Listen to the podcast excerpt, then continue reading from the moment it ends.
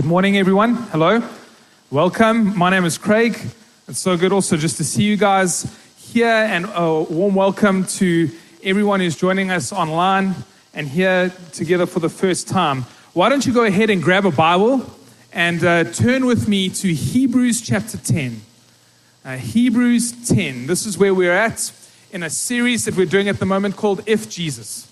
And it's been really exciting. I've just been enjoying hearing some of uh, the comments and feedback uh, from all of you just about how you're enjoying just again being kind of having your gaze lifted to who Jesus really is and to be celebrating the fullness of his work. And I'm so thankful for the word that was brought this morning because I was also praying something very similar this morning that God is going to shift something in our thinking and that it's going to translate deep into our hearts uh, this morning. And so, Hebrews chapter 10, and if you could find verse 19, that is where we are going to be, and we're going to read a couple of verses together. And so, we're going to start. And there it is, therefore. And as we have been doing throughout this whole series, is we kind of just pause here because whenever we see something like that, it means that whatever is coming next is built upon what has gone before. And because we're not here all day, uh, this Hebrews chapter 10 is, a, is quite a loaded passage. And so we're going to just briefly uh, talk about the context of what has gone before. And I want to encourage you if you did not hear last week's message, if for whatever reason you missed it, you need to go online. It is there. You can watch it or listen to it. But it's going to give far more context. And in fact, you need to. Just it's you must go back and listen to it. But what the writer of Hebrews is consistently doing is circling back again and again to the reality of the finished, completed work of Jesus. Talking about how much greater Jesus is over everything, over creation, over our sin, shame, death. It keeps on going back, circling again and again. And it's not that it's a stuck record, uh, it's not uh, anything like that. But um, I love how Mark Driscoll, uh, he said, uh, the cross is like a multifaceted diamond. And so you look at it this way and you go, oh, wow, look how beautiful it is. And you just turn it a little bit. And you go, oh, wow, look how beautiful it is. And you can keep doing that. And this is what the writer of, of Hebrews is doing is that there is just so much more to the work of Jesus. And if you look at it from this angle, you go, oh my word, my mind is blown. I didn't realize what this meant for me. And then you look at it from another angle and another angle, and, and you see another truth and another truth and another truth. And it just keeps circling back and circling back and circling back. See, because for us, if Jesus, then my life must follow. And so, all of these truths, all of these concepts that we are bringing up over and over again, reminding ourselves about the completed work of Jesus and how something happened, it means our lives have to follow. One of the things that's so important for us is that there can be no middle ground when it comes to the things of Jesus. There isn't space for me to have one foot in and one foot out. I can't go, I like the teachings of Jesus. He was a nice man. You know, we can't have that kind of view of Jesus. You know, there's, uh, or C.S. Lewis said, you know, it's, he's either a lunatic or Lord. You know, Paul goes, we pitied most if Jesus didn't rise again from the dead. And so we're in this space where it's either all true or, or we're a joke. And because for us, we root everything we believe in something that happened. It's the work of Jesus Christ that he physically died on the cross, that he physically rose again, that he has physically ascended to the right hand of the Father, and that he is going to physically return. Because that happened, that changes everything for us. Therefore, everything said about Jesus is true. And this is something that the writer of Hebrews, Paul, is so concerned about. And he keeps coming back and he keeps coming back to this truth because if Jesus, then something must follow in my life. So once again, we're at that place. So we're at the therefore. And so the summary of that therefore is found in verse 18. It's just one up when it says, And where these have been forgiven, there is no longer any sacrifice for sin. What he's been speaking about in the passage is what Steve spoke about last week. He's talking again about the role of Jesus as our high priest. He's talking about how Jesus, on our behalf, made sacrifice for our sin, and how Him dying, His blood being spilled for our sin, is completely sufficient for us. His blood being spilled means my sin is forgiven. That's why it says, and where there has been forgiveness, talking about sin, there is no longer any sacrifice for sin. We don't go into the Old Testament practices of having to sacrifice an animal every time we sin because the work of Jesus is complete. He circled back to the completed work of Jesus and what that means in our lives, and he's now going to go, now therefore. And so, with that in mind, with the solid base of the finished work of Jesus and what that means for us, therefore, brothers, since we have confidence to enter the most holy place by the blood of Jesus, by a new and living way opened for us through the curtain that, it, that is his body.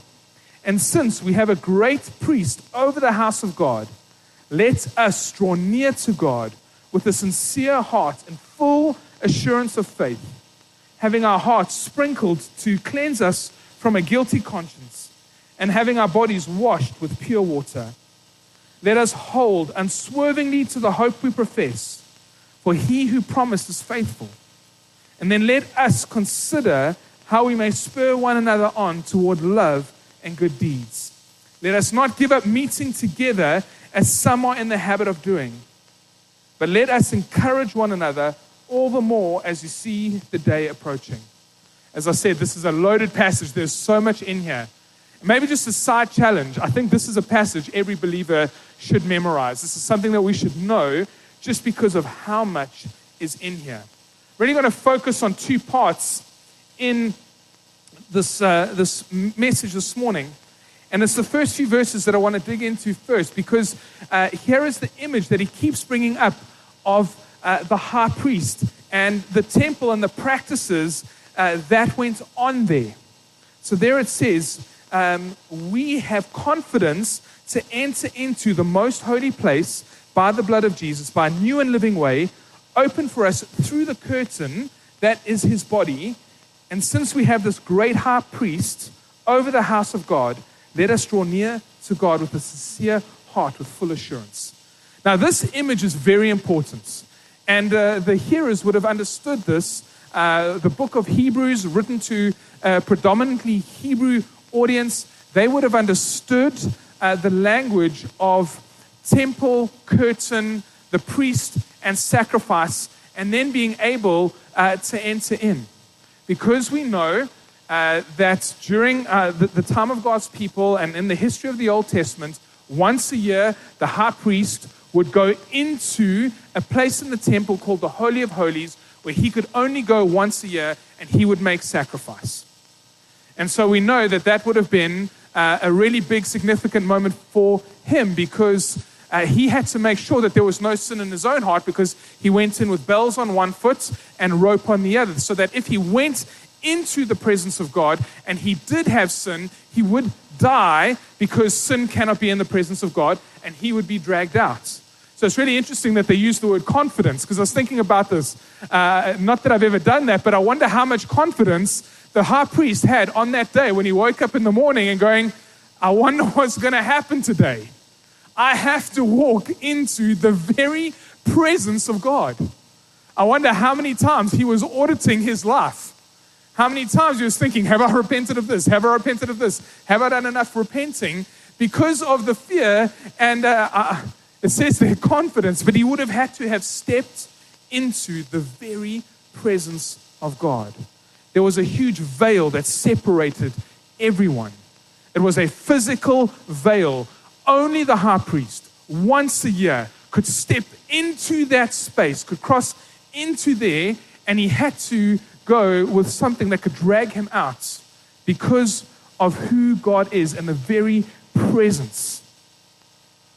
But now, therefore, let us draw near to God, is uh, what Paul is writing because the veil has been removed. It's been opened for us. There is a new way through the body of Jesus.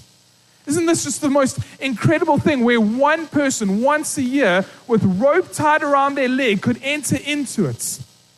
He faced death. But because of the work of Jesus, because of his blood that and his once and for all sacrifice that is for, sufficient for sin.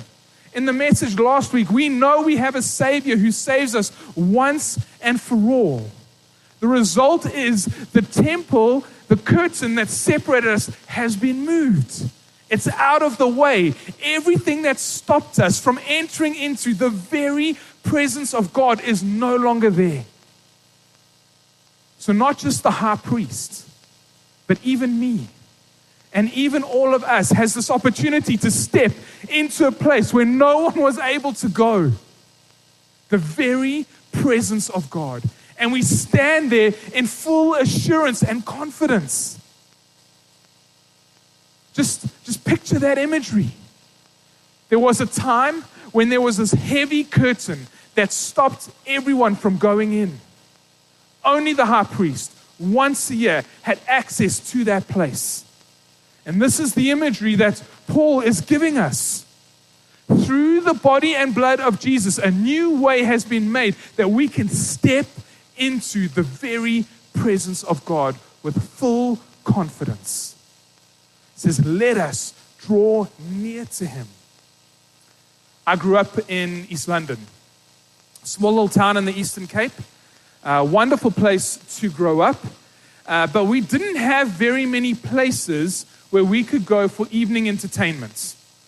Uh, very few, uh, very small uh, places. But then they developed uh, this place called Hemingway's.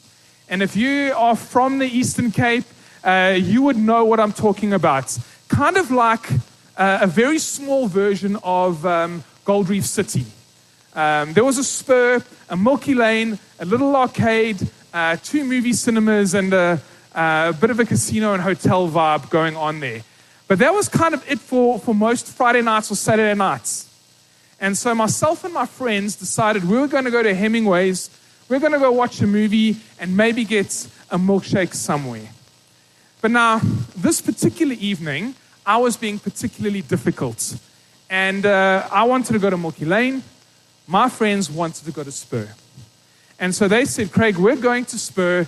If you want to go to Milky Lane, go on your own, whatever, we're going in. And because I can be proper difficult, I decided I was just going to stay outside. And so they went into Spur. They all went, they found a table, and I just stood outside. And I could see them laughing and having a great time, and they keep waving me in. And I just decided I, I wasn't going in and they're laughing and they're having a good time. Eventually, a couple of them came out and said, Craig, stop it. We're sitting across the table from the entire South African cricket team. And I went, You're not. And I'm not going to come in. They went in, not lying, 20 minutes later. I'm still just happily standing outside. I was making a point. Again, they came out, and they actually did that three times. And eventually, I, I felt a bit convinced and I decided to go in. And you won't believe this. It was my friends and the entire South African cricket team were the only people in Spur that evening. And they had spent nearly an hour and a half chatting and hanging out with the South African cricket team. And I had missed out on that whole experience. And if also, if you know me, and even back then, cricket was my life. Well, sport is. I could tell you every single one of their batting averages. Uh, I could tell you everything about them. And I missed that opportunity. And I'm so glad for the word that Sean brought. Because this is the reality that so many of us are possibly facing. You're at church here today. You maybe have a Bible. You've maybe tried to engage in the things of God. But there is an invitation that is so much more than church. There is an invitation of so much more than just an hour on a Sunday, maybe some Christian friends, maybe an opportunity uh, to do some good things. It's an opportunity, an invitation into something so much more significant, which is an invitation to draw near to our incredible God and Savior, to be found in His very presence. That was a terrible analogy because I'm equating cricket to uh, God, but there was an invitation that I just didn't take. And I wonder how many of us here have never realized everything about Jesus is an invitation into his very presence.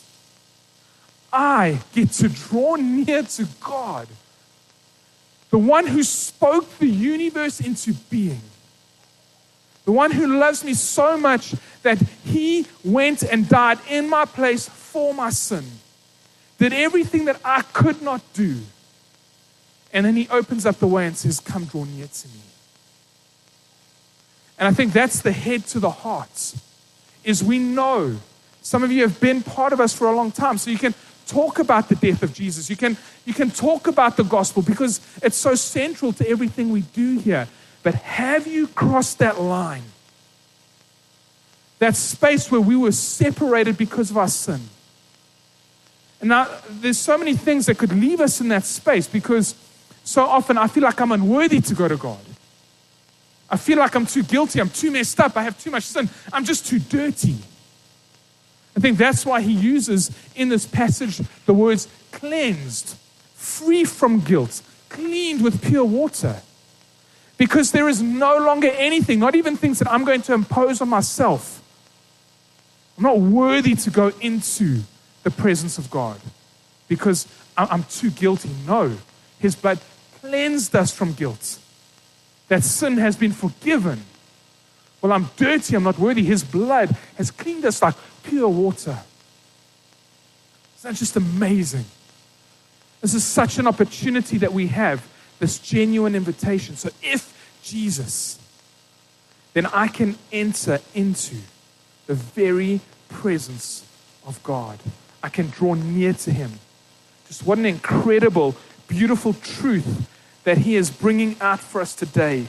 And I'm convinced that so many of us are missing the reality of Jesus because we've never taken that step to go, I'm actually going to pursue this. I'm going to draw near to God. And so then the, the passage goes on to, again, some more practical uh, workings for us. You see, because everything is taken away, I don't earn my salvation. I don't work for my salvation. I'm not uh, in this fear that have I done enough? Have I done enough? Is God going to listen to me? Is God going to hear me? Does He still love me? All of that is taken away in the work of Jesus. And so then we're encouraged from verse 24. And it says, Let us consider how we may spur one another on toward love and good deeds let us not give up meeting together as some are in the habit of doing, but let us encourage one another, and all the more as you see that day approaching. So here he speaks and he reminds and he circles back to the confidence, hope, and assurance that we have and the ability to draw near to God. I don't have to worry about my position with God anymore. I don't. But the reality is, I do. And if we're honest about it, there are days when I myself struggle. There are days when I have bad days when it comes to my faith. There are days when I, I feel like I don't have it figured out. And there's days where I think I'm just totally blowing it as a Christ follower. And so here's what this sets up for us is an invitation into the very presence of God and an invitation into the community that that sets up. It speaks about how do not give up in the habit of meeting together. Because while we are saved, we are changed by the work of Jesus, we become part of this thing called the church. And I think some of us miss this, this other aspect of church. One, it's all about Jesus, it's all about that relationship. And then it's all about how we can encourage one another into that even more.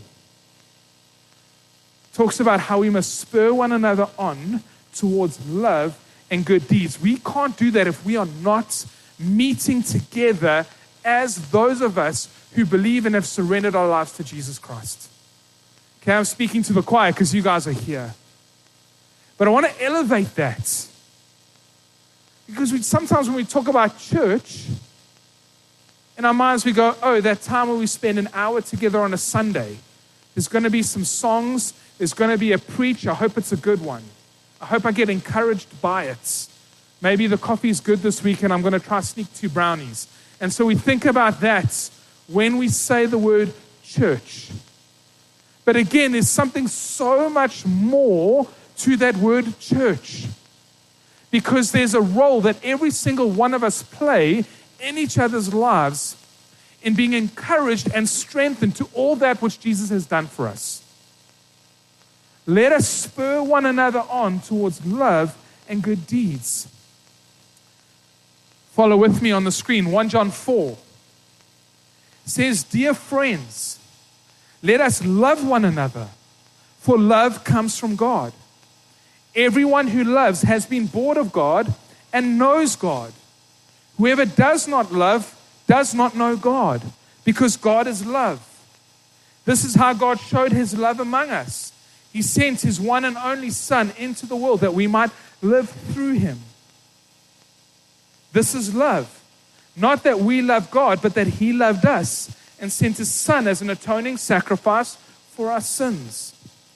Dear friends, since God so loved us, so we ought to love one another. No one has ever seen God, but if we love one another, God lives in us and His love is made complete in us. The only way this can be true is if we gather together and practice this. We don't work to earn our salvation. There's nothing that I can do to become a follower of Jesus. It's all Him, and I surrender to that. And when I surrender my life to Him and I trust Him and I give my life to Jesus, Scripture says I'm a new creation. And what He does is He puts things in me. There's a new life, there's a new behavior, there's a new way of living. And one of the biggest kind of litmus tests that my life has been changed is how do I love other people? If I do not love, I do not know God. That's quite a big thing. But our job as followers of Jesus is to spur one another on and to encourage one another into love and good deeds. John 3 35. By this, everyone will know that you are my disciples if you love one another. 1 John 3:18 Dear children, let us not love with words or speech, but with actions and in truth. We are the church when we encourage and love one another and spur one another on towards love and good deeds. The good deeds part of it, we know this in Ephesians 2:10. For we are God's handiwork, created in Christ Jesus to do good works which God has prepared in advance for us to do. If it wasn't for the church, we would never be able to have this true for our lives.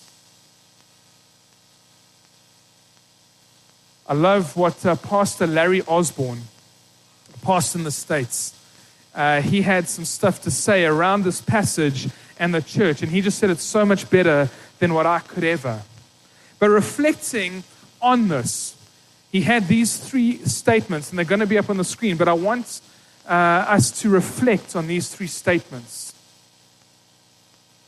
He says, Some decisions are too hard to make alone. Then he says, Some trials are too hard to go through alone. And some temptations are too strong to resist alone. And so, if we put all of this together and we think about the heart of this passage, there is an invitation for you and I to step into and draw near into the presence of God. But some of us, by disposition, that's going to be easier, and it's going to be maybe easier for us to love.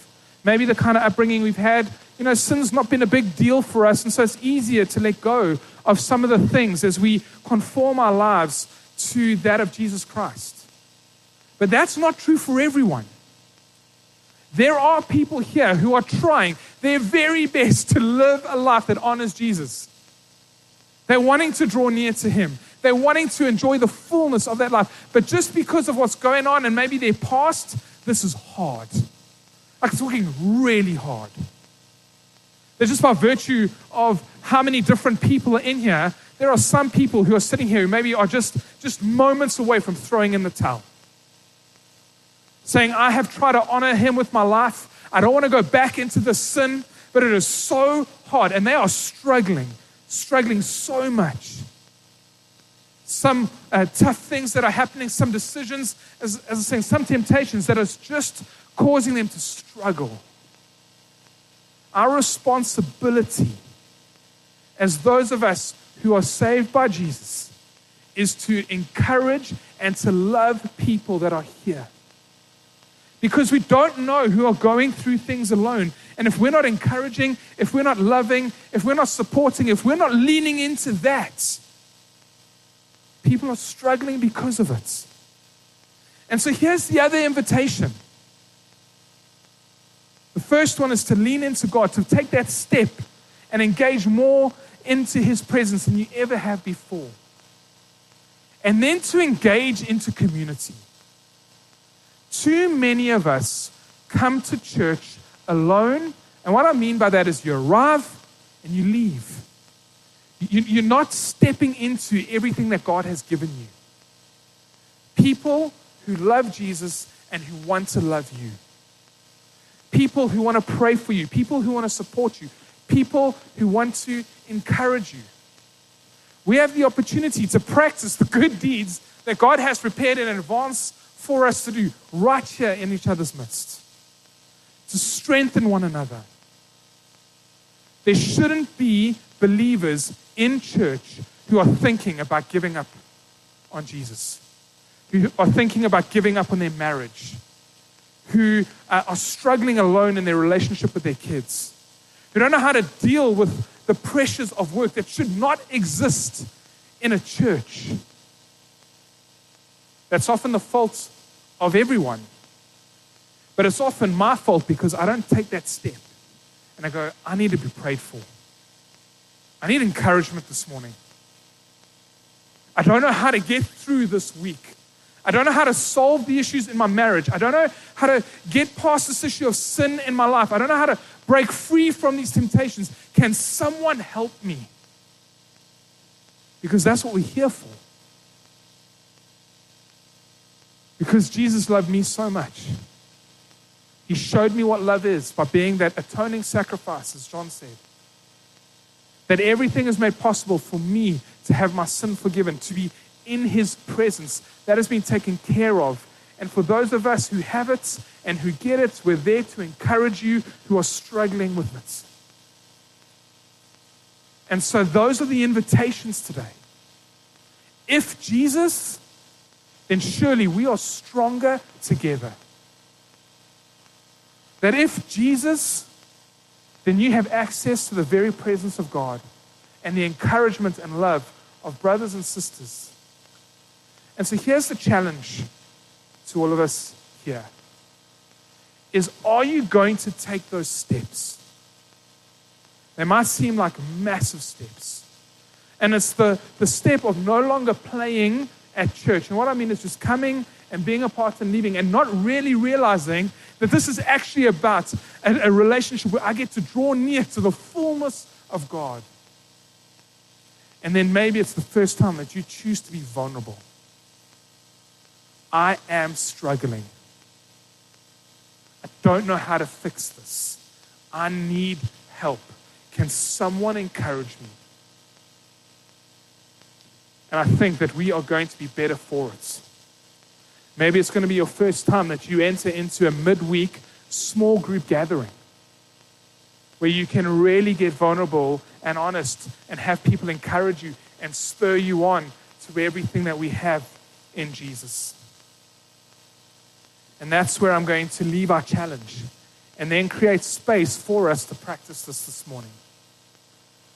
If you are struggling in your faith, we have people who would love to pray for you. If you have never realized, actually, Christianity is about a personal, intimate relationship where I draw near to the very presence of God, there are people who would love to help you to pray through and take that step.